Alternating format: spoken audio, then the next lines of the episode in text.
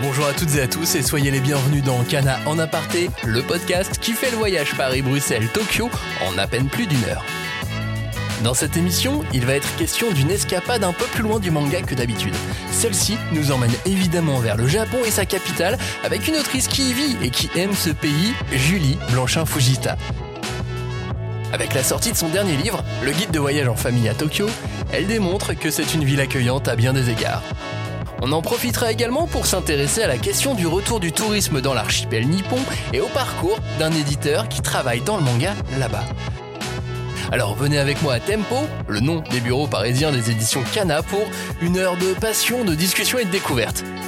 Je suis Maxime Bender et j'ai hâte de partager tout ça avec vous et avec nos invités Julie Blanchin-Fujita, Jules Colich, Ikuko Nagao et Stéphanie Nunes quand j'explique un lieu, j'explique tout de suite qui ça peut intéresser euh, dans la famille. Bah, c'est intimiste en fait, je trouve. C'est pas une checklist avec euh, les incontournables. Donc euh, les voyages au Japon seront donc encore plus simplifiés à partir du 8 mai. La connaissance de la langue est extrêmement importante pour pouvoir travailler au Japon. Il y a des illustrations partout. Pour essayer d'apporter un peu plus en fait qu'un guide normal. Pour nous éclairer aujourd'hui, Julie Blanchin Fujita, autrice du livre Le guide de voyage en famille à Tokyo. Bonjour Julie. Bonjour à tous. Tu vis euh, au Japon, tu es à distance, tu es dans quel coin de, l'archipel là? Tu vois quoi quand tu, quand tu sors de chez toi? Est-ce que tu peux nous faire rêver ou pas du tout? Un petit peu. Euh, de mon balcon, je vois une ferme avec une petite forêt de bambou et euh, plein de d'arbres qui sont en fleurs. c'est une ferme qui est entourée de, de, zones urbaines parce que avant ici c'était la campagne et dans les années 70, ça s'est construit, mais il reste quelques petites fermes. Et j'ai vu sur une. Voilà. Très bien. Et avec nous, il y a également Stéphanie Nunes, directrice de la communication des éditions Cana. Salut Stéphanie. Bonjour Maxime. Toi, tu es aussi amoureuse de, Tokyo et de ses restaurants. Euh, exactement, de ces restaurants, euh, de, ces, de, ces petites curiosités et découvertes qu'on trouve à chaque coin de rue, euh, de de ces paysages, euh, de tout. Et moi, quand j'ouvre la fenêtre de mon appartement, je n'ai pas ça. Je n'ai pas de ferme ni de cerisier en fleurs. Donc, euh, je suis ravie de m'évader avec vous aujourd'hui. Nous sommes ici donc pour le guide de voyage en famille euh, à Tokyo que Julie a, écrit. Le guide de voyage en famille en Tokyo, c'est pas un énième guide parce qu'il y a une spécificité. La spécificité, elle est dans le titre. C'est le mot famille. Comment ça en famille, Julie? Alors, Tokyo, c'est pas forcément une ville qu'on pense visiter en famille parce qu'on dit grosse ville asiatique, on pense euh, mégalopole, euh, polluée, euh, plein de voitures. Et en fait, il se trouve que Tokyo, bah, c'est très sympa en famille parce qu'on peut faire plaisir à tout le monde, c'est-à-dire aux parents, aux ados, aux enfants, aux tout petits. Il y a toujours de quoi se faire plaisir, toujours des découvertes accessibles. Donc c'est pour ça euh, que j'avais envie d'en parler sur euh, ce biais-là. Et puis d'autant plus que moi-même, je suis maman de deux filles et donc euh, ça me touchait encore plus. Tu es en train de nous dire que quand on est jeune parent, on peut tenter Tokyo en ce moment sans confier les enfants aux grands-parents, avec la poussette et tout le tout team pour se balader, voir les aller en fleurs. Oui, oui, complètement. Bah, D'ailleurs, c'est ce que font les Japonais en fait. Il faut faire comme les gens font ici. On a l'image euh, du Japon sans enfants parce que les gens font pas d'enfants et tout. C'est un cliché. Il y a plein d'enfants. En ce moment, il y a beaucoup de touristes d'ailleurs qui viennent en famille et, euh, les Japonais sortent parce qu'il commence à faire bon. Ça fait plaisir. En plus, il y a eu une pandémie pendant trois ans qui nous a bien tous bloqués. Donc là, cette année, c'est vraiment l'envie de sortir. Euh, et, Tokyo, c'est une ville qui se prête euh, beaucoup à, la poussette, par exemple, parce qu'il y a beaucoup de lieux accessibles, il y a des ascenseurs, il y a des voies piétonnes, enfin plus ou moins piétonnes. C'est assez étalé, donc ça va. Ouais, c'est un peu technique ma question, mais euh, il y a vraiment des ascenseurs partout pour prendre les transports en commun, beaucoup plus qu'en région parisienne? Euh, oui, bien sûr. Alors, il y en a pas partout, partout, mais il y en a vraiment plus qu'à Paris. Euh, Paris, bon, le métro, il est très ancien, il a été construit comme ça, euh, et le métro de Tokyo est plus récent, bien qu'il y ait des lignes anciennes. Mais de par sa construction, ça a permis en fait de pouvoir mettre des ascenseurs, des escalators beaucoup plus facilement qu'à Paris. Et puis sinon, tout ce qui est bâtiments, bâtiments publics, musées, etc. Il y a toujours des ascenseurs qui sont prévus. En fait, c'est accessible aux personnes en, qui se déplacent en fauteuil roulant. donc, c'est accessible aussi aux poussettes. Ah non, mais c'est hyper important, euh, je suis d'accord, parce que le nombre de fois où même tu es chargé et que du coup, tu vois la montée des escaliers que tu dois faire et, mm. et tu arrives en sueur. Donc, euh, non, non, ça pour ça, je me rappelle que c'était. Euh, et puis, quand on arrive au Japon, quand même, ce qui est chouette, c'est qu'il y a toujours un japonais hyper sympa qui te voit galérer et qui arrive et qui te porte ta valise et tu es tellement gêné, mais il le fait avec un grand sourire. Et ça, ah. j'avoue, c'est un des premiers trucs qui mm. choque par le positif quand tu arrives.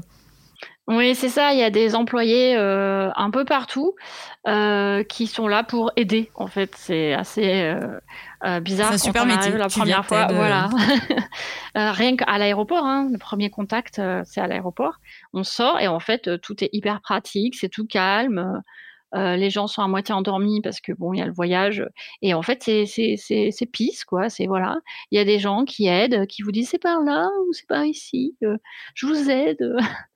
Et puis il y a l'ascenseur ou l'escalator. Voilà. On va parler du, guide en lui-même, mais avant, qu'est-ce qui te poussait à l'écrire? Est-ce qu'il y a une genèse, il y a une histoire d'envie, une histoire de rencontre, ou même de, de, proposer un autre, une autre façon de voyager? Ça vient, ça vient d'où cette, cette idée de faire ce guide? Euh, alors d'abord, j'ai fait un livre qui s'appelle euh, J'aime le natto, qui est euh, une sorte de carnet de bord, de, de, de récits personnels autobiographiques sur mes six premières années au Japon. Et euh, donc, c'est bourré de dessins, d'anecdotes. Et suite à ça, euh, pour Kana, on a fait un livre qui s'appelle La cuisine japonaise sans sushi. Et euh, en fait, le fait de faire un guide est venu vraiment naturellement. C'est Christelle qui m'a proposé, en fait.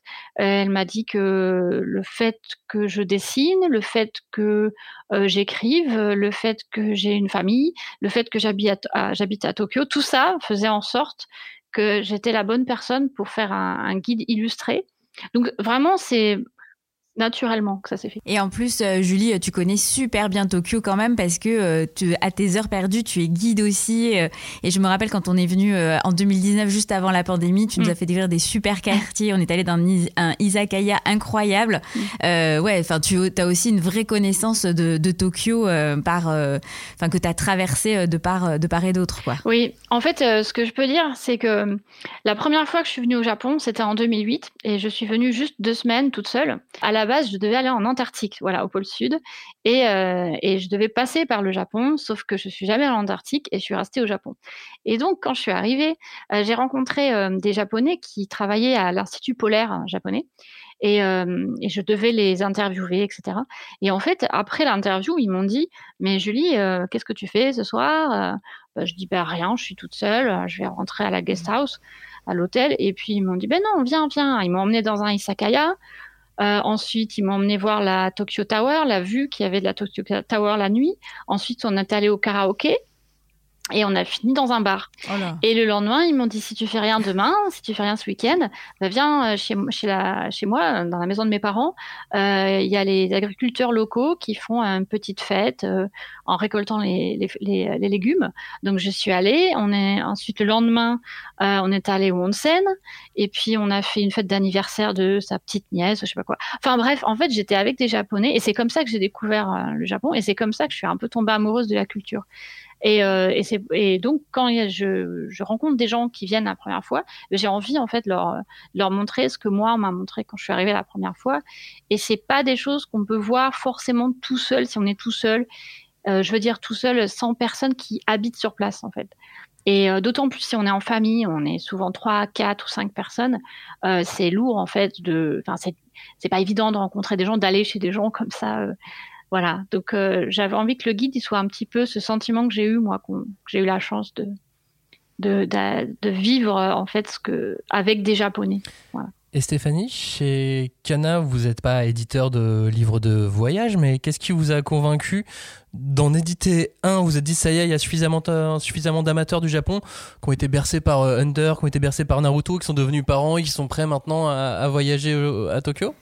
Alors euh, déjà, je pense effectivement, euh, comme a dit Julie, euh, la, collaboration qu'on avait fait sur la cuisine sans sushi, ce mélange un petit peu de à la fois recette de cuisine, culture, dessin, ça avait super bien marché parce que vraiment, comme tu dis, voilà, la génération manga, on y est. là maintenant, on est sur plusieurs générations de personnes qui lisent du manga, aiment le Japon, parents, euh, maintenant qui ont des enfants. Et donc, du coup, ça nous paraissait assez logique, nous-mêmes étant amoureux de, du Japon et de Tokyo, de, travailler avec, avec Julie sur un guide pour essayer justement euh, euh d'apporter un peu plus en fait qu'un guide normal. Parce qu'effectivement, comme tu disais, Maxime, tout à l'heure, la spécificité, c'est que c'est la famille. Parce que sinon, il y en a plein des très bons guides et on se veut pas être un meilleur guide qu'un autre. Mais en fait, c'était vraiment avoir un point d'entrée un peu différent et surtout bah, les enfants, euh, voilà, bah, du coup, tu as fait un long euh, chapitre sur Akihabara. Tu as pu aussi, euh, Julie, illustrer superbement dedans. Et aussi, il y a une carte, enfin, le vrai atout de ce guide, au-delà de la maquette que je trouve incroyable et que je salue. Moi, j'adore le.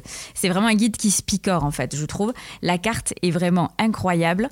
Et euh, un dernier truc, c'est euh, ça va aussi dans la lignée de. On avait sorti aussi ce petit ovni qui s'appelait euh, Le Japon à un coup d'œil et qui était aussi un peu le guide de base pour, pour aller au Japon, qui est franco-japonais et qui t'apprend un petit peu. Ben voilà, tu débarques au Japon, qu'est-ce qui se passe, euh, comment on va, euh, les toilettes publiques, bah oui, ils sont très très propres dans le métro, tu peux y aller sans aucun problème. Euh, enfin, les escalators, c'est tu te mets à gauche au lieu de te mettre à droite. Enfin, en fait, les petits, les petits trucs pan-culturels qui sont hyper hyper importants et que Julie t'a mis aussi un petit peu dans ton guide. Donc, ça nous paraissait assez logique d'avoir encore un objet un peu ovni, touristique, découverte et, et illustré. Bah, là, j'ai plein de questions sur les, les, cartes dans, euh, mm. dans, dans, ce guide pour, euh, pour toi, Julie. Je vais les garder. Est-ce que j'en ai une autre avant pour, euh, pour Stéphanie Comment la presse, avec qui vous travaillez habituellement, qui est habituée à recevoir des mangas, à ce que vous leur demandiez, vous les harceliez pour parler de manga encore et encore Comment elle a réagi quand elle reçoit un ouvrage comme celui-ci qui fait quelque part un pont? Entre euh, le, manga que les, gens, euh, leurs lecteurs ou téléspectateurs ou peu importe, lisent habituellement et, ce guide Alors, ce qui est chouette avec ce guide, c'est que effectivement, bon, déjà, ça change du manga, donc ça donne aussi des petites fenêtres d'aération pour les magazines spécialisés qui font que du manga et tout, donc ça fait vraiment une idée cadeau. Comme en plus, tu disais, Julie, ça y est, les touristes sont de retour. Enfin, là maintenant, les, règles pour venir sont beaucoup plus flexibles et il y a la pandémie derrière, donc ça donne de nouveau envie de voyager. Et aussi, ça nous permet bah, grâce à ce guide, d'apporter encore un peu plus de culture euh, nippone, japonaise euh, sur des médias qui encore font très peu de chroniques manga, etc. Mais on peut aller sur des Marie-Claire, ce genre de choses.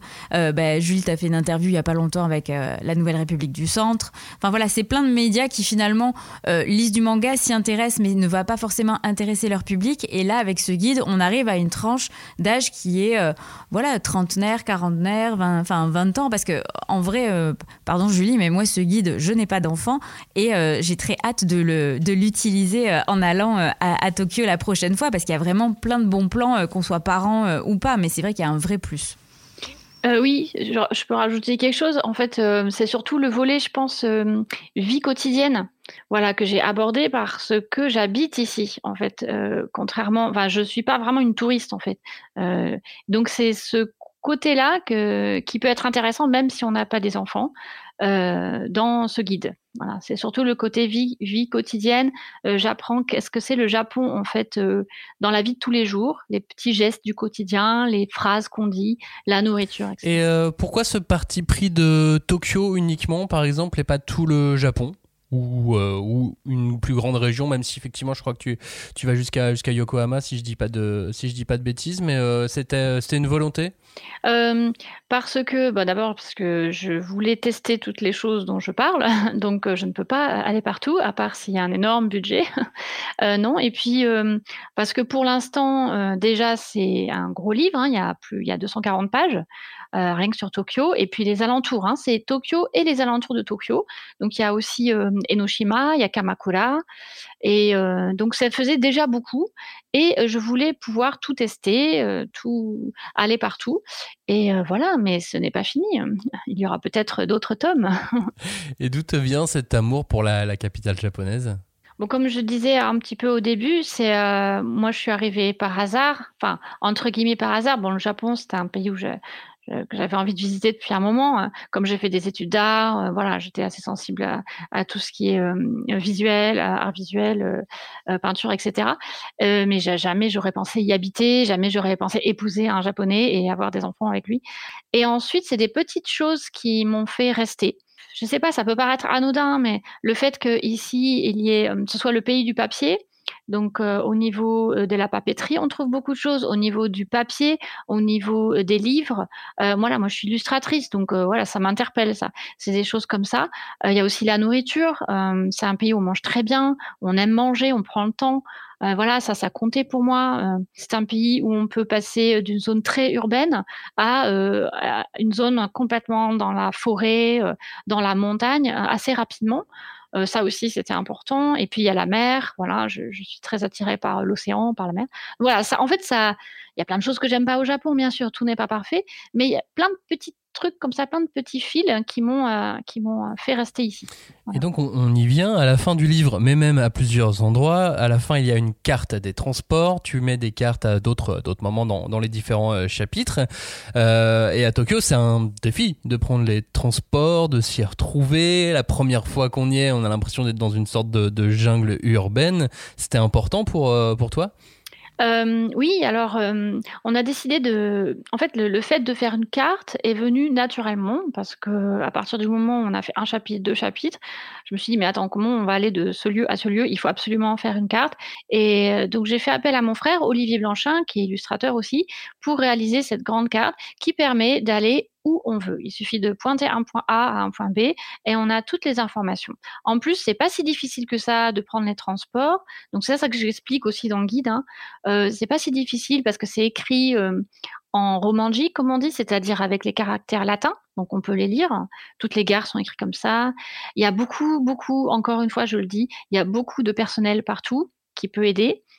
Et aussi, Tokyo, c'est une ville où on peut se perdre. Et c'est même parfois amusant de se perdre, entre guillemets. C'est-à-dire, si on loupe une sortie, on arrive quelque, euh, la, sortie d'après, en fait, euh, peut-être on peut tomber, sur euh, un petit temple ou un sanctuaire où on n'avait pas pensé aller, et puis finalement, c'est super sympa. voilà, on peut, on peut revenir après, il n'y a pas de problème. C'est très calme. C'est voilà, il faut se déstresser. Et voilà, c'est une ville où il fait bon se perdre, on dit souvent. Mais c'était important pour toi, à une heure de l'hyperconnectivité, on, on est tous toujours mm. sur, sur, nos téléphones, d'avoir un objet, d'avoir quelque chose de, tangible entre les mains qu'on peut déplier et mm. regarder euh, à l'ancienne. Voilà, parce que j'ai remarqué que les, gens qui viennent au Japon n'ont pas forcément Internet tout le temps, parce que c'est pas si facile que ça, en fait, d'avoir Internet tout le temps, ou alors ça coûte très cher. Euh, donc, outre le fait qu'on peut avoir Internet quand on va dans un café ou dans un restaurant, euh, quand on se déplace, euh, voilà, la connexion marche pas, etc. Donc, moi, je suis très papier, je suis très post-it, euh, voilà, je suis très carte, j'adore dessiner des cartes. Quand j'étais petite, je regardais les, cartes et je me disais, je vais aller là, je vais aller là. Donc pour moi, c'est venu naturellement. Et en fait, euh, en le faisant, bien sûr, euh, j'ai demandé aux gens si ça les intéressait. Et, euh, oui, ça les intéresse. Et les gens qui viennent au Japon, je leur distribue des cartes que je trouvais moi, que j'avais pris le temps de trouver ailleurs. Et à chaque fois, ils me disent Ah oui, oui, merci, justement, j'en avais pas. ah, justement, mon, mon Wi-Fi marche pas. Alors voilà. Donc je me suis dit C'est sûr, c'est sûr, ça va être utile. Même si tout le monde dit les smartphones, nanana, en fait, je suis sûr, c'est utile. Et alors, comment on s'y prend avec ton frère? Comment vous avez travaillé pour dessiner une carte, c'est pas. Vous avez le droit de reprendre euh, des, euh, des données de, euh, de l'agence des transports de Tokyo? Comment, comment ça marche? Alors, bien sûr, on s'est basé sur les données de l'agence des transports, mais on n'a pas fait à l'identique. On a, on a, ben, on a pris toutes les lignes qu'il y avait et il a redessiné tout en mettant plus d'illustrations pour que ce soit pas juste une carte euh, très euh, un peu moche quoi, que ce soit sympa à regarder. On peut comprendre aussi où est la côte parce que quand même Tokyo c'est une ville qui est au bord du Pacifique, donc on voit très bien la côte où elle est. Ah d'accord, on se rend compte que l'aéroport de Narita il est ici, l'aéroport de Haneda il est là, le mont Fuji il est là. Euh, par exemple, la ligne Yamanote, qui est très connue, donc c'est la ligne qui est circulaire. Ah d'accord, elle a cette forme-là, je peux aller là, là, là. Donc voilà, on a fait quelque chose de, de on a voulu faire quelque chose de beau, de pratique et qu'on peut utiliser euh, facilement, quoi, puisque de l'autre côté de la carte, au verso, il y a toutes euh, les stations, tout le répertoire des stations avec leur position sur la carte. Et donc, pour en revenir au guide aussi encore en lui-même, Qu'est-ce qu'on trouve comme recommandation dedans? C'est des restaurants, des temples, des magasins. Je sais que notamment, tu as, conseillé un magasin de papeterie. Oui, c'est ça. Donc, euh, bien sûr, euh, D'abord, c'est les besoins essentiels, alors euh, manger. Donc, on a fait une bonne partie sur comment on mange. Et au lieu de donner plein d'adresses, j'ai pensé que c'était mieux d'expliquer la nourriture, d'expliquer tout ce qu'il y a, le panel de choses qu'il y a à, manger au Japon. Et ensuite, grâce à ces informations, les, les, touristes ou les, les, visiteurs peuvent aller choisir le restaurant en fonction. Parce qu'au Japon, ce qu'on ne sait pas forcément, c'est que souvent, les restaurants sont, comment dire, servent un plat unique. Par exemple, il y a les endroits où on mange que des ramen, les endroits où on mange que des sushis, les endroits où on mange que des soba, etc., etc. Donc, si on ne sait pas ça, déjà, bon, voilà, donc ça, j'explique bien. Ensuite, j'explique que euh, il y a ce type de ramen, ce type de soba, les onigiri. Je schématise tout et euh, pour que les gens puissent être autonomes et marcher dans la rue et dire ah ok ça c'est un restaurant où je peux manger des soba. Ah ok ça c'est un restaurant où je vais manger euh, plus familial. Il y aura de tout pour faire plaisir à tout le monde. D'accord. Et Stéphanie qui regarde le livre exactement. oui c'est ça. Et donc du coup tu as testé toutes les adresses euh, qu'il y a dedans? Oui oui, j'ai tout testé oui, je suis allée. Alors c'est plusieurs années c'est hein. pas mal. Du coup vous avez pris combien de kilos Euh, non, mais après, c'est étalé sur plusieurs années. Hein. Ah bon, ça va. Mais non, mais aussi ce qui est chouette, c'est que dans, entre chaque chapitre de quartier, tu trouves des petites doubles pages, euh, en fait, qui font des respirations entre les mm. quartiers aussi sur les choses à savoir. Mm. Là, je regardais le onsen, mm. qu'est-ce que c'est? Parce que c'est vrai que pour nous occidentaux, ça peut paraître bizarre quand même. On est tout nu, on va prendre un bain avec plein de gens. C'est euh, c'est un peu, mais c'est. Oui, c'est vrai, que ça peut choquer. Hein, ça peut choquer. Et, et pour l'avoir fait, euh, en fait, personne se regarde, donc c'est très très agréable. C'est mm. enfin, oh, c'est de la zénitude euh, pure. Mais euh, ça, ou alors les cerisiers et tout, et je mm. trouve ça assez chouette parce que pareil, tu rajoutes, bah, comme tu avais fait dans la cuisine sans sushi, mm. en fait, des pans de la culture japonaise aussi, parce que ce qu'on aime, c'est aller visiter, voyager, manger, bien évidemment, mais aussi on est un peu fasciné par par cette culture orientale qui bah, qui nous qui nous plaît, hein, à travers ses lectures, mais aussi à travers à travers ses folies euh, et, euh, et sa, sa, tradition. Hein je vais pas l'oser le faire, mais bon. Au milieu de tout ça, est-ce que tu as vraiment un très grand chouchou, un lieu que tu adores par-dessus tout qui est dans le guide euh, Alors c'est dur, ah, la question piège là. Trois chouchous si tu veux. Sachant que j'ai vu le chapitre où tu as marqué que tu avais rencontré IC. Hein, donc attention, si tu dis pas ce lieu-là, ça va. Eh ben si, justement. Alors ça c'est dans mon top 3. Alors le premier de mon top 3, c'est le jardin Kiyosumi. Euh, c'est un jardin, c'est pas un parc, c'est un jardin, ça veut dire c'est un jardin japonais traditionnel. Un peu comme un musée, mais à l'air libre, avec. Euh, on a tous l'image, hein, les arbres taillés, euh, le petit lac avec les carpes dedans. Voilà, ça c'est celui de Kiyosumi, je l'adore. Ensuite, j'adore Enoshima parce que c'est pas loin de Tokyo, on peut y aller en train facilement, et puis on est au bord du Pacifique, on peut voir le coucher du soleil avec le mont Fuji euh, au bord, euh, enfin sur la plage, c'est trop beau. Et puis euh, j'aime aussi beaucoup, bah, j'aime bien, en fait c'est assez classique, mais j'aime bien marcher dans Shibuya en fait, parce que quand j'oublie que je suis au Japon, je vais à Shibuya. Ah oui, oui c'est vrai, je suis là en fait. Partir euh, en, vacances à Tokyo, c'est une chose, mais y aller pour travailler, c'en est une autre. Je vous propose d'arrêter cette discussion, de faire une petite pause pour aller euh, rencontrer quelqu'un qui a passé le cap et qui a accompli aussi le rêve de beaucoup d'auditeurs. C'est travailler au Japon, mais travailler dans le manga au Japon.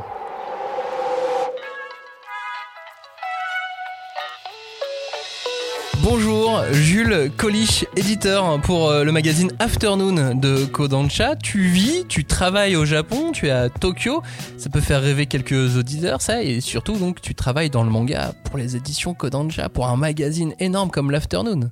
C'est incroyable quand même d'en être arrivé là. Bonjour, euh, d'abord merci beaucoup euh, de me donner cette opportunité. C'est un vrai plaisir un vrai honneur. Donc euh, oui, je suis éditeur au magazine Seinen, le Monthly Afternoon, donc un, un magazine de l'entreprise Kodansha qui est été responsable euh, de la publication de séries comme euh, Blam par Nie Tsutomu, euh, Vinland Saga par Makoto Yukimura et, d'autres grandes séries, A My Goddess. Enfin, il y, en a, beaucoup, des très belles séries donc publiées dans ce magazine L'Afternoon. Et bah, pour, pour, qu'on se situe un, petit peu, tu es donc l'éditeur, tu es celui qui est au plus près de, de l'auteur. Tu travailles sur quelle série par exemple?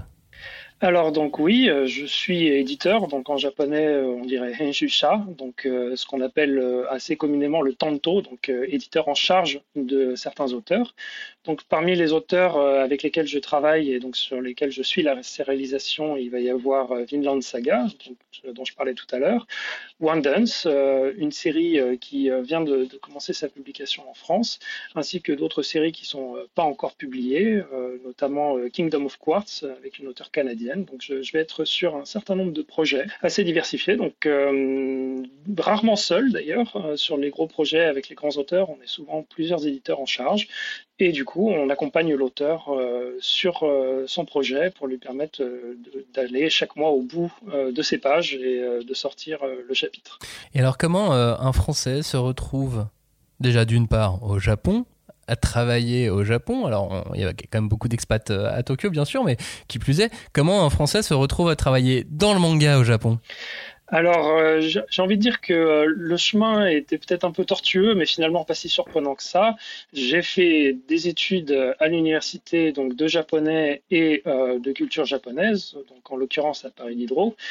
Euh, et c'est ça qui m'a en fait m'a vraiment euh, aidé à rentrer dans le milieu japonais, puisque évidemment c'est une réalité que le, la connaissance de la langue en fait est extrêmement importante pour pouvoir travailler au Japon. Donc ça a été ma porte d'entrée, même si euh, avant de me diriger vers le manga, j'étais euh, euh, dans une des disciplines complètement différentes. Et tu avais travaillé dans le manga en France avant ou pas? Absolument pas. En fait, mon emploi chez Kodansha est mon premier emploi en sortie d'université. Donc je suis allé jusqu'au master et à la fin de mon année de master où j'étais en, échange à, Tokyo, j'ai postulé directement chez Kodansha.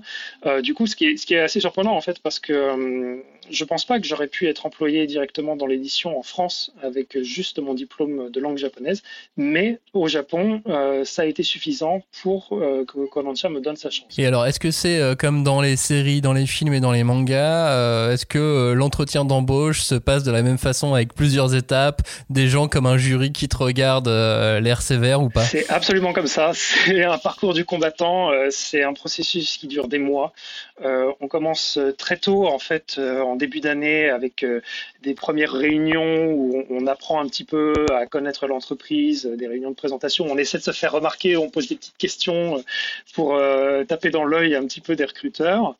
Ensuite, on va avoir toute une batterie d'entretiens qui monte en échelon à chaque fois, d'abord juste avec les RH, ensuite avec euh, différentes personnes euh, donc euh, dans, différents pans de la boîte. Et finalement l'entretien sacré où on est avec le patron de l'entreprise et puis la direction de l'entreprise où on est là vraiment seul face aux au géants de la boîte et qui effectivement peut être assez intimidant mais qui est aussi bah, très, très, intéressant à voir et, et à vivre. Donc c'est vrai que c'est là pour le coup on est complètement, euh, dans mon cas ça a été euh, euh, vivre un petit peu ce, ce cliché-là du, du, de ce marathon jusqu'à à la promesse d'emploi. Euh, qui plus est, dans mon cas, en fait, euh, en plein milieu de la période du, Covid, donc ce qui a fait que finalement j'ai eu ma promesse d'emploi alors que j'ai dû rentrer en France, ce qui a, décalé en fait mon entrée dans l'entreprise euh, d'à peu près huit mois, où j'étais du coup à travailler à distance pendant une période vers minuit pour pouvoir travailler au Japon. Mais finalement, ça m'a quand même permis en fait de, de tenir et finalement de rentrer dans l'entreprise en décalé. Ah oui, c'est quand même assez assez rocambolesque quand même de devoir travailler à distance comme ça. Et à ton arrivée euh, sur place, ça va, t'as pas eu d'autres choses un peu rocambolesques comme ça qui, qui a pu t'arriver? Alors euh, c'est vrai que ça c'était euh, le plus compliqué parce que en fait quand j'ai je suis rentré au Japon je l'ai fait sur la fenêtre de, de, deux semaines en fait où ils ont ouvert les frontières avant de les refermer tout de suite après. Littéralement j'avais prévu de partir le mardi et le lundi matin le gouvernement japonais a annoncé qu'il fermait les frontières ce soir même. Donc il a fallu qu'avec le décalage, donc moi je m'en suis rendu compte euh, lundi euh, à heure japonaise dans l'après-midi et il fallait que je parte avant lundi 23h30. Donc j'ai dû trouver un nouveau billet, partir dans l'instant avec évidemment tous les tests PCR et, toute la batterie de, choses qu'il fallait à ce moment-là. Donc ça a été vraiment un, parcours du combattant épuisant pour arriver euh, dans les temps, mais heureusement ça, s'est fait et je suis arrivé littéralement avec le dernier vol avant qu'il referme les frontières. Donc j'ai eu beaucoup, beaucoup de chance. Ah, j'imagine que ça a dû être appréciable aussi de la part des. Enfin, les, collègues ont dû apprécier ou les, ou les, responsables ont dû apprécier de voir autant d'énergie donnée pour, pour réussir à, arriver dans les bureaux. Ah ben, l'appréciation était mutuelle parce que c'est eux qui m'ont permis de faire ça en fait. C'est eux qui ont été au taquet alors que moi j'allais faire mes tests PCR. Ils étaient en train de me chercher un billet. Ils ont des, trouvé un, vol avec une escale en Suisse euh, qui était pas du tout garanti de passer euh, pour des raisons de, délai en fait. Euh, on risquait de passer après la fermeture, mais en fait ça s'est bien réglé et je leur dois, je dois au RH leurs efforts énormes pour me, rapatrier, enfin m'apatrier en l'occurrence, mais c'est vrai que ça a été une, une, aventure quand même que ce, ce départ pour le Japon dans ces conditions. Ah oui, j'imagine. Est-ce que tu as des conseils pour des gens qui aimeraient faire comme toi? Toi, tu avais, j'imagine, déjà visité un peu le Japon avant tu, connaissais euh, parfaitement la langue. J'imagine qu'il euh, être bilingue est, un peu euh, plus qu'essentiel. Mais tu, as des conseils pour qui aimerait faire comme toi? Alors, une chose importante, je n'étais pas bilingue. Je n'étais pas bilingue en termes de niveau de langue. J'avais un niveau de langue qui était bon, mais qui n'était pas du tout exceptionnel. quand j'ai candidaté à Kodansha, j'avais le N2, donc qui est un peu le test de langue standard euh, qu'on passe, c'est le JLPT, euh, qui va jusqu'au niveau 1. Donc, j'étais pas encore au niveau maximal du JLPT, même si je l'ai obtenu entre temps. Euh, donc, j'avais pas un niveau parfait de maîtrise de la langue japonaise. J'avais un bon niveau et je recommande à toute personne qui essaie de vivre au Japon de viser le meilleur niveau possible de langue japonaise. Ça ne peut que servir. Mais on peut s'en tirer avec un, niveau de langue qui n'est pas non plus bilingue, qui n'est pas non plus absolu. L'important, c'est de continuer en fait vraiment à se perfectionner, être conscient de ses limites, euh, de pas essayer en gros de, de, faire comme si on était bilingue. Je pense que la, réalité, c'est d'être conscient qu'il y a des choses qu'on prendra plus de temps à faire, qu'il euh, y a des choses qui seront difficiles mais en fait euh, d'être toujours un petit peu en quête euh, de s'améliorer. Et euh, le niveau de langue qu'on peut atteindre à l'université en France, euh, à mon avis, euh, suffit largement en fait pour pour concrétiser ce genre de de, de, de tentatives. Et, et, je pense vraiment que ce qui va faire toute la différence, c'est d'essayer de se familiariser au maximum avec avec le pays. Donc les, les années d'échange sont un plus immense. tout ce qui peut être séjour d'été, en fait, les langues s'apprennent seulement sur le terrain, à mon avis. Et donc, euh, ce qu'il faut faire, c'est essayer de se créer euh, une expérience réelle, une expérience au contact. Et pour ça, il faut y aller, en fait, tout simplement. Vous étiez beaucoup d'expatriés, par exemple, à essayer de rentrer en même temps que toi chez, euh, chez euh, à l'année où je suis rentré, euh, il y avait pas mal euh, d'étrangers qui ont candidaté. C'était une année un petit peu hors norme, qui était liée à la stratégie de la boîte à ce moment-là. Donc, stratégie qui était déjà en place l'année précédente, mais qui n'a pas forcément été en place l'année suivante. Donc, ça change un petit peu d'une année à l'autre. Mais oui, il y avait, je, pense qu'on était entre, oui, un cinquième à peu près, un cinquième et un quart de de la population retenue. Donc c'est plutôt beaucoup pour un éditeur euh, japonais, évidemment, puisque euh, vu qu'on travaille avant tout avec la langue, euh, on s'attend à ce que les exigences linguistiques soient très élevées, mais dans les faits, l'entreprise nous a donné nos chances, alors même qu'on n'avait pas forcément, comme je disais, un niveau absolu de maîtrise. Et alors, tu as donné des conseils pour qui aimerait travailler au Japon, mais si on est auteur de manga en devenir et qu'on souhaite un jour être édité au Japon, est-ce que tu as des conseils aussi pour eux? Candidater au prix. Euh, il y a de plus en plus de prix qui sont désormais ouverts euh, aux euh, candidats étrangers. Et ça, j'invite vraiment tous les, jeunes auteurs qui se disent ah ouais j'ai envie de tenter.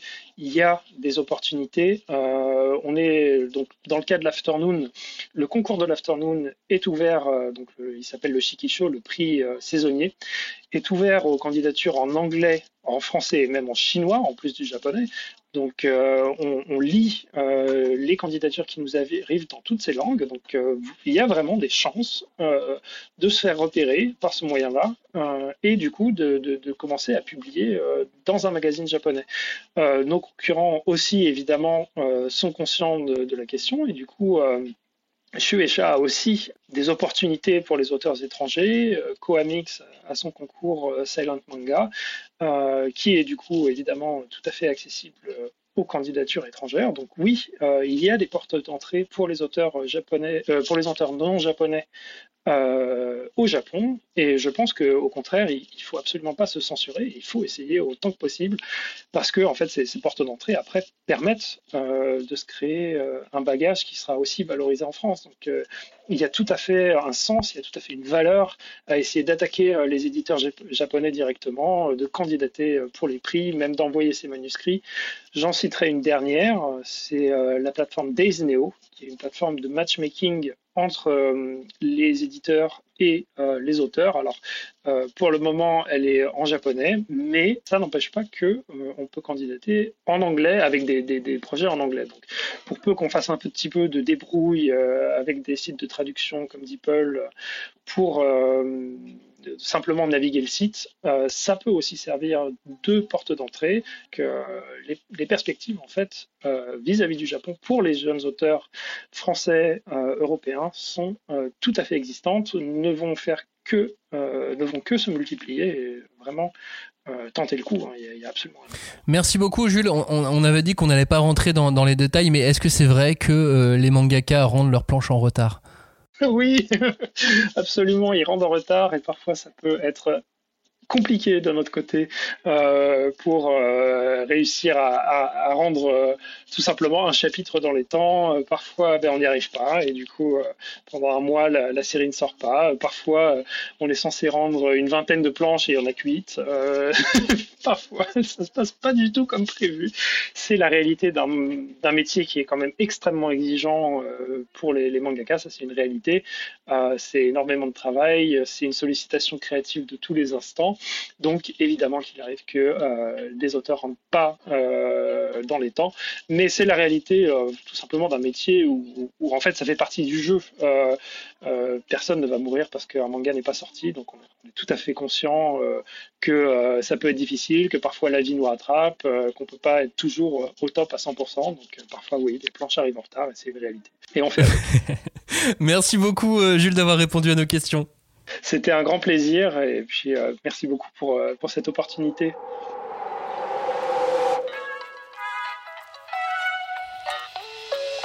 De retour en studio avec euh, Julie Blanchin Fujita, l'autrice du guide de voyage en famille à Tokyo, et avec Stéphanie Nunes, directrice de la communication des éditions Kana. Julie, j'ai une question. Est-ce que il y a un lieu, un, un, endroit de Tokyo que tu n'as pas mis dans le guide tellement tu l'aimes et que tu voulais garder ça pour toi uniquement ou que tu as vraiment hésité à mettre dedans euh, Oui, oui. Alors il y a même deux lieux. Il y a euh, le lieu où j'ai rencontré euh, l'homme qui est devenu mon mari après. Parce que j'ai beaucoup, beaucoup de souvenirs, bien sûr, dans ce lieu, des, souvenirs forts. Et j'ai hésité à le mettre parce que je voulais le garder pour moi, mais en fait, il est déjà visité quand même par des touristes. Et puis l'autre lieu, bah, c'est le lieu où j'habite maintenant. Euh, parce que bon, comme je, vous avez compris que j'ai la bougeotte, je ne sais pas si je vais euh, euh, toujours vivre dans ce quartier. donc je me suis dit bon, je l'adore, je l'adore, c'est chez moi, mais bon, si ça se trouve dans deux ans, on va encore déménager dans un autre quartier. Alors je vais quand même en parler. Ce guide de voyage en famille à Tokyo, c'est un livre que tu as presque écrit deux fois. Est-ce que tu peux nous raconter ça? Oui, alors, le livre était vraiment prêt à sortir. Et euh, il y a eu une petite pandémie qui est arrivée. Heureusement qu'il n'est pas sorti, heureusement qu'il n'a pas été imprimé, parce que euh, voilà, Kana a dit oulala, oulala, on stoppe tout, on attend, on attend de voir. Et on a attendu. On a attendu un mois, deux mois, six mois, un an, deux ans. Et quand on a vu le bout du tunnel, on, a senti que c'était la fin de la pandémie, mais le Japon était toujours fermé. Le Japon était toujours fermé, toujours fermé, toujours fermé. Et quand enfin le Japon s'est ouvert, on a dit, ben là, c'est le moment de le sortir. Et, donc, il a fallu ben, le remettre à jour finalement, parce que entre temps, il y a des choses qui ont changé, des horaires surtout qui ont changé, des choses qui ont fermé, des choses qui ont ouvertes aussi. Euh, et moi, je voulais pas sortir comme ça. Donc euh, voilà, euh, par souci, j'ai commencé à souci professionnel, j'ai commencé à corriger. Et puis si je corrigeais un chapitre, il bah, fallait que je corrige celui d'après, et celui d'après, et celui d'après. Donc finalement, j'ai tout corrigé euh, grâce à Elodie, mon éditrice, euh, qui, a, qui m'a vraiment épaulée. Sans elle, j'aurais jamais pu le faire. Euh, Elodie Romy et voilà, gros merci à elle. Et donc le livre, il est comme une nouvelle édition, mais sauf qu'il n'avait pas été édité avant. En tout cas, il est vraiment à jour. quoi. T'as dû appeler, visiter une deuxième fois les, les, lieux. Il y a eu beaucoup de changements au Japon, à Tokyo, euh, dans l'après-Covid. En fait, hmm, je sais pas. Pour moi, je pense parce que moi j'habite ici, donc pour moi c'est beaucoup de changements. Mais euh, parfois c'est une demi-heure, par exemple, de, de faire l'heure qui est décalée d'une demi-heure. Voilà. Bon, je peux pas mettre une heure qui est fausse. un site web qui n'est plus ou qui a changé parce qu'entre-temps, euh, il y a des choses qui ont changé. Euh, le Japon, euh, en quelques années, s'est mis beaucoup au smartphone et à la carte de crédit. Enfin, voilà, il y a des petites choses comme ça qui ont changé assez rapidement, puisqu'il y a eu aussi, et oui, entre-temps, il y a eu les Jeux Olympiques. donc voilà, il y a des choses qui ont, qui ont changé. Et je dirais pas que tout a changé, mais euh, quand on fait un livre, euh, si on change euh, une partie, ça, souvent ça a des répercussions sur pas mal de choses. Donc c'est un travail titanesque. Que chez Cana, vous avez dû vous poser de sacrées questions. Euh, c'était quoi la configuration dans les bureaux? C'était réunion d'urgence? C'était euh, euh, réflexion? Appelons Julie mm. pour lui expliquer qu'est-ce qu'on fait? Bah, C'était, on suivait beaucoup les informations parce que comme disait Julie, bah, en fait c'est vrai que quand l'Europe s'est ouverte, bah, par contre le Japon n'était toujours pas. Donc il y avait vraiment une sorte de contradiction où les gens, bah, voilà, nous on sortait de la pandémie, on avait envie de voyager bah, nous aussi, mais sauf qu'on ne pouvait pas voyager au Japon. Donc il y avait vraiment une, il y a eu de grosses frustrations, on va pas se mentir, parce que surtout euh, du côté de, bah, de Julie et Elodie, ça faisait deux ans qu'ils avaient envie de le sortir et tout. Mais euh, clairement, euh, je pense qu'on a bien fait d'attendre, parce que là finalement, c'est maintenant que ça va vraiment réouvrir, donc ça, ça tombe bien. Mais non, c'est vrai qu'on se tenait à chaque fois au courant qu'il y avait une, des annonces gouvernementales des deux côtés du pays, on attendait. Et surtout, bah, comme disait Julie, il fallait quand même le temps de tout remettre à jour. Enfin, c'est un travail de, fourmi euh, titanesque et tout ça. Euh, on voyait Elodie, et à chaque réunion euh, du jeudi, je me rappelle, Elodie le mettait. Bon, ben on sort pas encore, mais on avance, on remet tout à jour, on se sent prêt. Enfin voilà, on sentait que ça allait réouvrir, que c'était une question de, de, mois et, et, voilà. Donc non, on est très très content de, de le sortir ce, enfin. Et euh, aussi, entre-temps, euh, donc il y a eu cette pandémie, et puis euh, j'ai eu une deuxième fille. Donc je peux dire que j'ai deux fois plus d'expérience maintenant. au niveau de, la famille à Tokyo. Et comment tu t'es senti à l'époque de la non-sortie du, du, livre? D'une, il y avait une pandémie, et en plus, le livre que tu attendais, que tu étais probablement très heureuse de, de, voir arriver, était reporté sans, sans, plus de précision? Bah, C'était dur, bien sûr, surtout de ne pas savoir quand en fait, euh, c'est quand qu'on allait le faire. Mais euh, dans mon malheur, euh, je me disais que je m'en sortais pas trop mal parce que j'ai des collègues qui ont sorti des choses qui ont été imprimées en fait, qui sont sorties en librairie au moment de la pandémie. Donc ça, c'est encore plus dur. Donc je me suis dit, c'est pas si mal que ça. De toute façon, ben, comme on dit ici, c'est shoganai. Ça veut dire on n'y peut rien. Il y a cette pandémie, c'est comme ça. Et on fait au mieux. Et gambarimas, ça veut dire on a du courage, on se donne du courage pour la suite. Voilà. Donc donc, bah, c'est passé. Et aujourd'hui, tu vois des touristes revenir peu à peu euh, à Tokyo?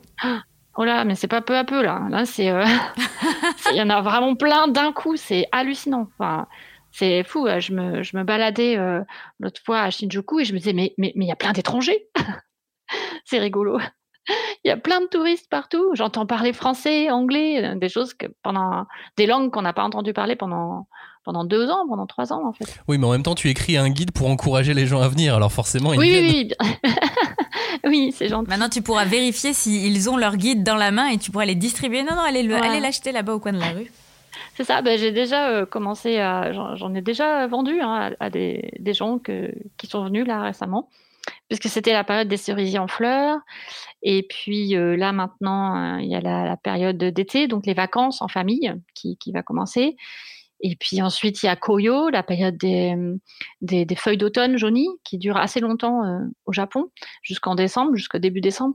Donc voilà, ça, ça va continuer. J'espère que les gens vont, vont venir et puis vont découvrir euh, cette magnifique culture. C'était quoi euh, la démarche d'écriture du guide? Parce qu'on a donc l'angle sur le en famille à Tokyo, mais on n'est pas sur un guide du routard ou ce genre de choses, tu vois euh, alors moi, si je puis juste euh, me permettre, ce que j'aime beaucoup, c'est euh, ce côté... Bah, c'est intimiste en fait, je trouve. C'est pas effectivement comme tu dis le guide du routard où tu as une checklist avec ah, bah, ça, les incontournables, c'est ça, ça, ça et ça. Ça en vrai, tu ouvres, tu ouvres dans le quartier où tu es, tu ouvres les pages, tu tournes et en fait c'est tu flânes dans les quartiers, tu dis ah bah tiens il y a ça, peut-être que je vais aller jeter un œil et tout ça. Et je trouve que c'est vraiment on en discutait en aparté, mais c'est, oui, c'est doux en fait. Ça donne envie de, se balader, de flâner. et, et moi, ça me fait beaucoup penser à un site que j'aime beaucoup, My Little Paris, et à qui je me suis en train de me dire que je vais leur envoyer le guide parce que ça peut clairement leur plaire. Mais voilà, c'est ce système de petites cartes avec des petits coups de cœur et tout ça. Et en fait, on sent que c'est du vécu et on sent que le guide, en fait, il est, euh, ce qui est faux totalement, il est euh, fait que pour nous, en fait, vraiment euh, pour, pour nous. Et tu vois, j'ai l'impression que bah, si je vais au mode Gakuen Cocoon Tower, j'aurais pu choisir un, un, autre building, je pense. j'ai l'impression qu'il est que, enfin, que pour moi, en fait, la façon dont c'est décrit et tout ça, c'est genre, c'est des conseils que une copine qui vivrait là-bas te donnerait. Donc je trouve ça vraiment très, euh, bah, très chaleureux et convivial en fait. mais le bouquin, je trouve, est très chaleureux et convivial. C'était ça euh, l'idée, Julie Éviter de mettre une notation avec 4 étoiles sur 5 ou ce genre de choses? Euh, oui, voilà, comme l'a très bien dit Stéphanie, c'était exactement ça. Euh, moi, des guides, j'en ai beaucoup utilisé parce que j'ai voyagé pas mal en Amérique du Sud, euh, en Amazonie, en Australie, tout ça. Et donc des guides, voilà, j'ai fait, j'en ai fait, j'en ai beaucoup utilisé. Et c'était pas vraiment le ton que je voulais prendre. Moi, j'avais des papiers sur lesquels j'écrivais déjà des conseils et en fait, je les ai réunis plus j'en ai écrit euh, plein d'autres, euh, exactement comme tu as dit, comme des conseils d'une copine. je me mettais au même niveau en fait. Et puis j'habite ici, alors j'explique, hey, mais vous pouvez aller là? Enfin, je sais pas comment dire, dans le ton que j'ai pris, c'est comme si je m'adressais directement aux gens en fait, comme s'ils avaient dans leur poche. Et j'ai pas pris, euh, je n'aime pas trop l'idée que quand on voyage, on ne visite qu'une liste de choses à visiter. Euh, c'est pour ça que, par exemple, j'emploie jamais le mot euh, j'ai fait euh, Tokyo ou j'ai fait l'Amazonie, quelque chose comme ça. c'est je suis allée, j'ai visité, j'ai un peu vu, j'ai rencontré. Voilà, pour moi, c'est plutôt ça. J'ai découvert. Voilà. Donc, c'est par ce biais-là et non pas par une liste de points à voir absolument en numéro 1 avec deux étoiles, numéro 2 étoiles. C'est on se balade, on, on prend le temps aussi. J'ai voulu prendre, que les gens prennent leur temps dans une époque où il faut toujours aller vite, vite, vite. Je préfère. Enfin, moi, ce que je dis, c'est vaut mieux, si vous venez deux semaines au Japon, vaut mieux passer deux semaines dans le grand Tokyo et voir plein de choses comme les forêts, la montagne, la mer, la ville, les musées, les parcs. Les... On peut faire tout ça, en fait, juste en restant à Tokyo, plutôt que se balader, aller dans une ville là, après le lendemain une autre ville, le lendemain une autre ville. Euh, je pense que c'est trop fatigant en famille. Ouais, mais je pense que du coup, tu as envie, euh, parce que tous les touristes français, je pense, ils viennent et ils prennent le JR Pass. Et en fait, du coup, tu te dis, il oh, faut vite que je le rentabilise, donc je vais faire un maximum de trains, parce que vu que c'est euh, inclus. Et du coup, tu, tu, te balades et tout. Mais effectivement, tu as raison, en fait, et tu sors frustré parce que tu as vu même pas un dixième de, du Grand Tokyo, quoi. Mais c'est vrai, le Japon aussi, c'est une destination où il y a beaucoup de gens qui viennent une deuxième fois. C'est vraiment une destination où on vient plusieurs fois. Euh, donc, euh, je me dis, pour un premier voyage, je vous le dis, venez à Tokyo. Et puis, dans le cas d'un éventuel deuxième voyage plus tard, euh, pourquoi pas C'est vrai que le JR Pass, c'est quand même bien c'est quand même bien pratique, bien économique. Enfin, moi, j'ai pas droit parce que je suis résidente, mais mais c'est ça doit être très très bien. Le JR Pass et, globalement le, tourisme au Japon, on va en parler euh, tout de suite.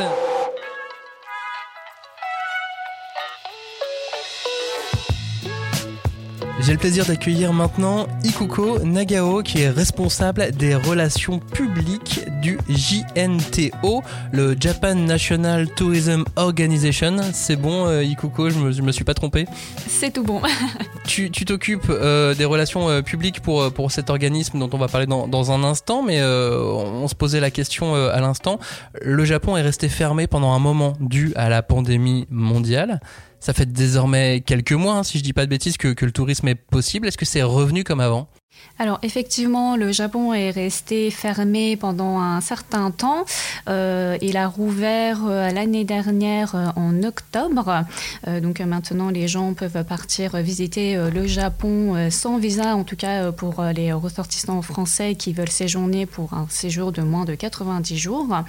il reste néanmoins une petite restriction, c'est-à-dire qu'il faut présenter un justificatif. il faut pouvoir prouver que nous avons eu les trois doses de vaccin ou que nous sommes négatifs au test PCR, test qui d'ailleurs doit être réalisé 72 heures avant l'heure du vol. Ok, donc il y a encore des petits, des petits, des petits obstacles encore. voilà, c'est ça. Donc bon, après, la majorité des personnes sont vaccinées, le, voilà, et le test PCR, on, on, peut le faire si jamais, bien entendu, on n'est pas vacciné. cela dit, cette restriction sera levée, totalement levée à partir du 8 mai. Donc les voyages au Japon seront donc encore plus simplifiés à partir de cette date. Oui, donc globalement, quasiment au moment où les gens vont, euh, les auditeurs vont, entendre cette émission, ça va quasiment être levé. Si, euh, s'ils préparent en ce moment leur voyage, normalement, ça devrait, euh, ça devrait être levé. Tout à fait. Alors après, on n'est pas encore revenu, bien sûr, au, niveau d'avant Covid, hein, parce que les, les billets d'avion sont quand même devenus un peu plus chers. c'est de l'organisation. Beaucoup de personnes, en fait, hein, qui ont attendu la réouverture des frontières partent en ce moment. Euh, ce qui fait que voilà, euh, les hôtels sont très vite pleins, euh, l'organisation du voyage demande quand même beaucoup de temps.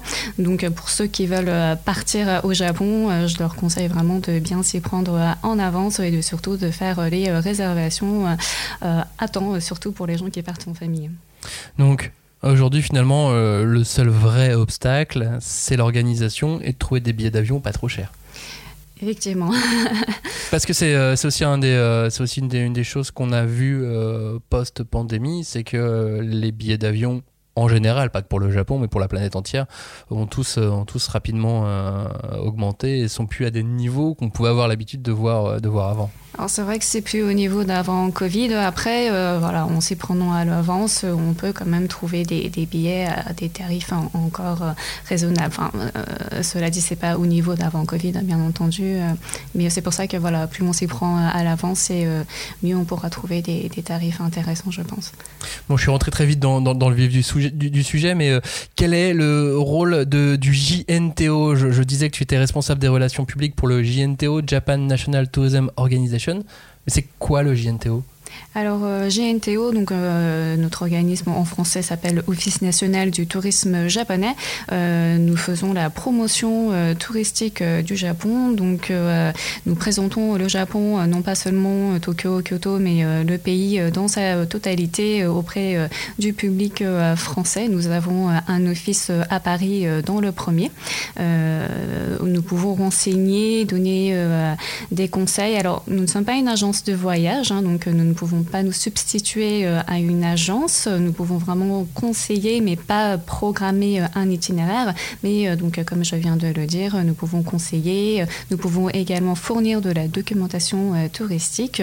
Et nous avons également donc un site internet que nous essayons de mettre à jour assez régulièrement, de rajouter du contenu. Et dessus, vous pouvez vraiment trouver beaucoup d'informations comme des suggestions d'itinéraires, des informations pratiques à savoir avant de partir, euh, tout ça. Euh, une page euh, des réseaux sociaux aussi Tout à fait. nous avons une page Facebook à découvrir le Japon et une page Instagram Visit Japan FR.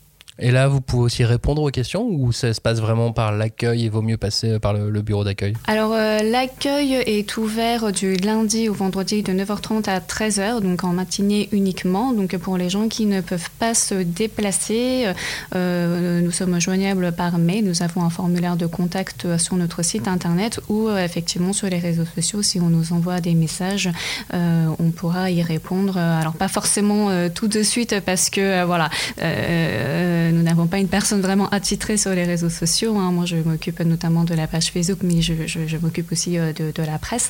Donc, euh, on ne peut pas répondre euh, tout de suite, mais bien entendu, on répondra à tous les messages qu'on aura reçus sur nos réseaux sociaux. Oui, parce que c'est vrai que maintenant, on est tellement habitué à avoir cette, instantanéité que, que, parfois, on est même un peu impatient. du coup, il y a des gens qui vous posent des questions et quelles sont les questions qui reviennent le plus souvent? Alors on a beaucoup de questions sur euh, notamment le Japan Rail Pass, hein, euh, qui est un pass qui permet de prendre euh, des trajets en train en, illimité sur le réseau JR. Alors, nous avons aussi beaucoup de questions sur la, la voiture. beaucoup de personnes qui partent en famille envisagent de louer une voiture. Donc à ce moment-là, il faut savoir que le permis de conduire français doit être traduit en japonais. Donc cette démarche prend quelques semaines. Il faut compter minimum trois semaines. Donc pour ceux qui souhaitent effectivement louer et conduire au Japon, il faudra penser à faire cette démarche. Ensuite, nous avons pas mal de questions sur où aller. donc un peu en dehors des, sentiers battus. Hein. Beaucoup vont bien sûr aller à, Tokyo, Kyoto, Osaka, un petit peu le classique, mais euh, autour de ces villes-là, euh, les endroits qu'ils pourraient euh, visiter. De plus en plus de personnes prévoient des séjours longs, donc en moyenne trois semaines, un mois. Voilà, la tendance commence à changer un petit peu. Et est-ce que les gens qui vous posent des questions s'intéressent à la pop culture et plus précisément au manga? Est-ce qu'il y a vraiment des, des, des, gens qui viennent vous voir dans le but de euh, faire une sorte de voyage relié au manga d'une manière ou d'une autre euh, Ça peut arriver, mais c'est assez rare. En revanche, effectivement, on peut avoir des questions par mail ou sinon, en tout cas, sur nos réseaux sociaux. En général, lorsqu'on poste du contenu un peu pop culture, on a beaucoup de réactions, donc euh, l'intérêt est là. et en fait, les, les, gens sont intéressés par la pop culture, mais en général, ils profitent justement d'aller au Japon pour découvrir d'autres choses, le côté très traditionnel, l'artisanat, la, la nature, la culture au sens large. Donc en fait, ça va un peu de, de pair finalement. C'est pas vraiment spécifique euh, au, manga, à la pop culture, mais euh, vraiment les, gens sont intéressés. Euh, par le Japon dans sa généralité. Donc on a des questions finalement assez larges, pas forcément que sur le, manga, mais bien entendu pour les gens qui souhaitent justement construire un, voyage plus ou moins axé sur cette thématique, on a une page sur notre site internet qui s'appelle Le Japon à travers l'animation euh, japonaise et également euh, une page qui récapitule les lieux qui ont inspiré euh, les différents films des studios Ghibli. Donc voilà, si jamais certaines personnes souhaitent vraiment faire un petit voyage spécifique à cette thématique, ils peuvent consulter ces deux pages. Et euh, est-ce que le Japon a beaucoup changé euh, après, la, après ces, deux années euh, un peu compliquées et fermées, fermées au, tourisme de masse? Euh, alors, euh, changer euh, en, un sens, oui, il y, a, des établissements qui ont fermé, mais d'autres ont ouvert. Il y a plein de choses qui ont ouvert pendant le Covid, d'ailleurs. après, aujourd'hui, donc, la recommandation du port du masque est levée hein, depuis mars.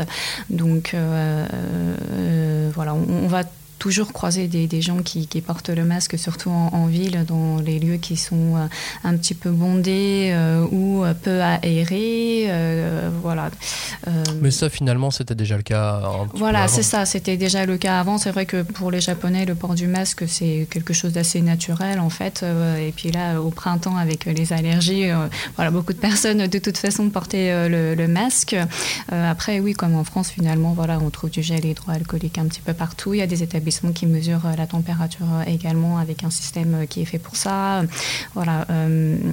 après, comme je l'ai dit au début, hein, on n'est pas revenu au, niveau d'avant Covid. Et puis il y a des services aussi qui ont changé parce qu'avec Covid, pendant très longtemps, nous n'avons pas reçu de clientèle étrangère. Voilà, donc euh, euh, c'est pour ça que euh, voilà, actuellement un voyage au Japon doit vraiment se préparer bien à l'avance, surtout que voilà, les hautes saisons touristiques, hein, ça a déjà été le cas avant, mais là ça allait encore plus, les réservations d'hôtels, tout ça, programmer son, son voyage, on, a besoin vraiment de, de faire toutes les réservations au maximum avant de partir, donc ça il faut vraiment essayer d'y penser on oublie le, départ sac à dos dans un premier temps euh, pour l'instant. En tout cas, si on est en famille. Voilà, comme là, tout le monde veut, partir euh, et on en est très content d'ailleurs. Euh, mais voilà, beaucoup de personnes ont attendu.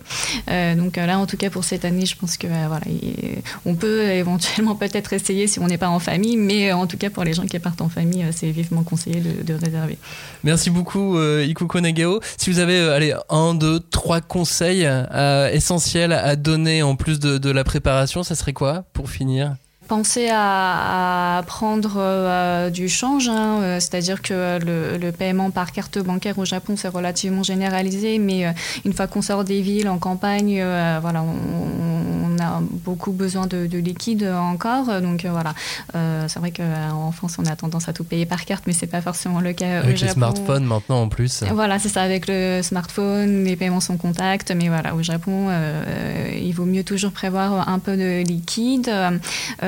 Peut-être penser à prendre un Wi-Fi de poche ou une carte SIM qui vous permet d'avoir accès à Internet.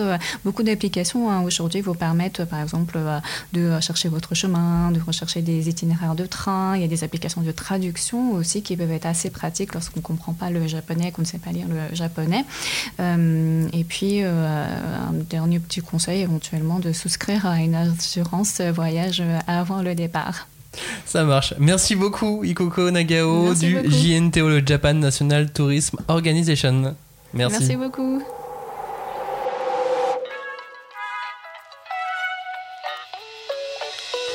On est de retour avec euh, Julie Blanchin, Fujita, l'autrice du guide de voyage en famille à Tokyo, et avec Stéphanie Nunes, directrice de la communication des éditions euh, Kana. Julie, est-ce qu'il t'est arrivé un truc un peu, un peu rocambolesque quand tu es arrivé au Japon la première fois ou quand tu écrivais ce guide euh, alors, déjà, je me suis en onsen, je me suis trompée de, de sens. Je suis allée chez les hommes au lieu d'aller chez les femmes. Donc, je me suis retrouvée dans une pièce où j'étais en train de me déshabiller et puis euh, derrière la vitre, je vois un monsieur qui tape sur la vitre et qui dit non, non, enfin qui me fait des grands gestes parce que je parlais pas japonais. Donc euh, voilà, j'ai compris euh, qu'il fallait, enfin c'était pas grave en soi, mais voilà, c'est mieux si on peut lire le signe en fait parce que c'est pas forcément écrit men et woman comme ça. Donc ça, bien sûr, c'est pour ça que j'ai fait une double page sur les onsen. Euh, pour éviter ce genre de petits. Et ça, c'est le premier truc qui t'est arrivé. C'était dans les premiers, ouais. C'était parce que je parlais pas du tout japonais. Enfin, voilà quoi. Bon, ce genre de truc, c'est mieux si, si on l'a pas. Et puis sinon, bah les, les grands classiques. Hein. J'achète quelque chose sans savoir euh, ce que c'est au niveau de la nourriture, et puis je pense manger un truc sucré, puis c'est salé. Euh, bien sûr, encore un autre grand classique, je me trompe dans les boutons du washlet. Le washlet, c'est les, les, toilettes qui nettoient les fesses, vous savez, les toilettes japonaises. Euh, donc, ah, mais ça a l'air euh, hyper compliqué en vrai. Euh, voilà, c'est pour ça que j'ai fait une page là-dessus. C'est pas trop compliqué, mais c'est-à-dire que il y en a qui sont plus compliqués que d'autres parce qu'ils sont pas tous pareils. Et donc voilà, le grand classique, le G dans la figure. Enfin bon, voilà. ma mère aussi, dans les toilettes, il y a un bouton de d'aide. Alors parce que ça, les Japonais, ils font attention vachement aux, personnes âgées, ou si on a un problème, voilà. comme c'est un pays où il y a quand même des, des, des tremblements de terre. Euh, il y a un bouton euh, d'assistance, voilà, si on a un problème, un gros bouton rouge. Et bien sûr, ma mère, elle a cru que c'était la chasse d'eau, donc euh, elle a appuyé. Et d'un coup, il y a plein de staff qui sont arrivés, des pas des pompiers, mais des gens de la sécurité de la gare qui sont venus. Madame, ça va, vous allez bien? Enfin, en japonais du coup. Oh mince voilà, ce genre de choses, c'est assez drôle. Euh, donc, euh, mais après, c'est le Japon, quoi. On est tranquille, hein, les gens sont gentils. Et est-ce qu'il y a des, pièges à éviter outre euh, la mauvaise utilisation des toilettes? Alors, les pièges à éviter, moi, je dirais vraiment, c'est dans les lieux très touristiques. Voilà, les incontournables, choses comme ça. Il y a beaucoup de restaurants. Et euh, le Japon, c'est un endroit où on mange très bien et pas trop cher, sauf dans les endroits très, très touristiques. Donc, je vous conseille, quand vous êtes dans un endroit où il y a plein de gens comme ça avec les boutiques, euh, si vous voulez manger, faites deux, trois rues à côté. Et là, vous trouverez euh, moins cher, mais surtout meilleur. Voilà, c'est vraiment le, conseil que je donne. Et alors, il y a un truc quand on est en famille, en voyage, en famille ou à plusieurs ou en nombre, euh, c'est qu'on tergiverse pour prendre des décisions et qu'on perd beaucoup de temps. Est-ce que dans ce guide, tu as essayé aussi de faire en sorte qu'on perde moins de temps en tergiversation? Euh, ben, J'espère, j'espère que j'ai réussi mon pari. Euh, oui, parce que j'ai essayé de, quand j'explique un lieu, j'explique tout de suite à qui ça peut, comment dire, j'explique tout de suite qui ça peut intéresser euh, dans la famille, euh, plutôt les parents, ou plutôt si c'est pour les bébés, par exemple, vraiment les tout petits, euh, 3-4 ans. Voilà. Donc, des enfants, hein, ça va de, de 1 an jusqu'à 18 ans. Hein. donc, euh, ceux de 18 ans, ils vont pas vouloir aller euh, au bac à sable. Et puis, les, les tout petits, voir des, dinosaures ou des, des Godzilla avec la grande gueule ouverte, ça va leur faire peur. Donc, voilà, j'ai essayé de, de, faire plaisir à tout le monde tout en. C'est pour ça qu'il y a plein de petits chapitres. Voilà. Il y a plein de pictogrammes aussi qui indiquent que ça c'est bien pour bébé, ça c'est ça c'est bien euh, quand il pleut. Voilà pour essayer de faire plaisir à tout le monde. Mais c'est vrai que ton, euh, ton guide, il est très visuel. Donc ça, c'est hyper chouette, contrairement à certains guides que je nommerai pas.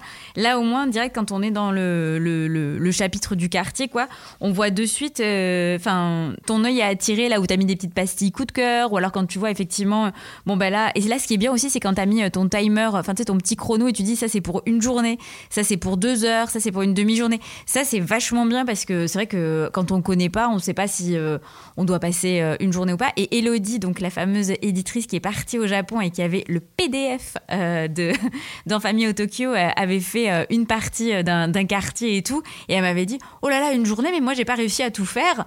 Et, en gros, elle disait que c'était vraiment hyper bien, hyper intéressant et qu'elle avait fait des choses qu'elle n'avait jamais faites alors qu'elle était passée devant, etc. Donc c'est vraiment à l'utilité, vraiment à l'usage, pardon, vraiment hyper hyper intéressant et chouette quoi. Donc bravo euh, Julie. Merci beaucoup, merci, merci.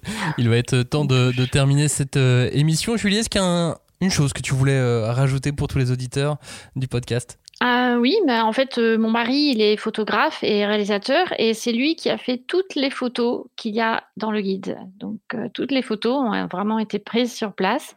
Et c'est mon frère qui a fait la grande carte des transports. Donc, c'est un guide pour la famille qui a été fait en famille, du coup.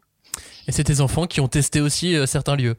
Voilà, tout à fait. Voilà, j'ai utilisé mes filles comme test. Voir si c'était chouette ou pas. Merci beaucoup, Julie Blanchin Fujita, autrice du guide de voyage en famille à Tokyo. Bah, merci à vous pour euh, l'invitation, c'était hyper sympa.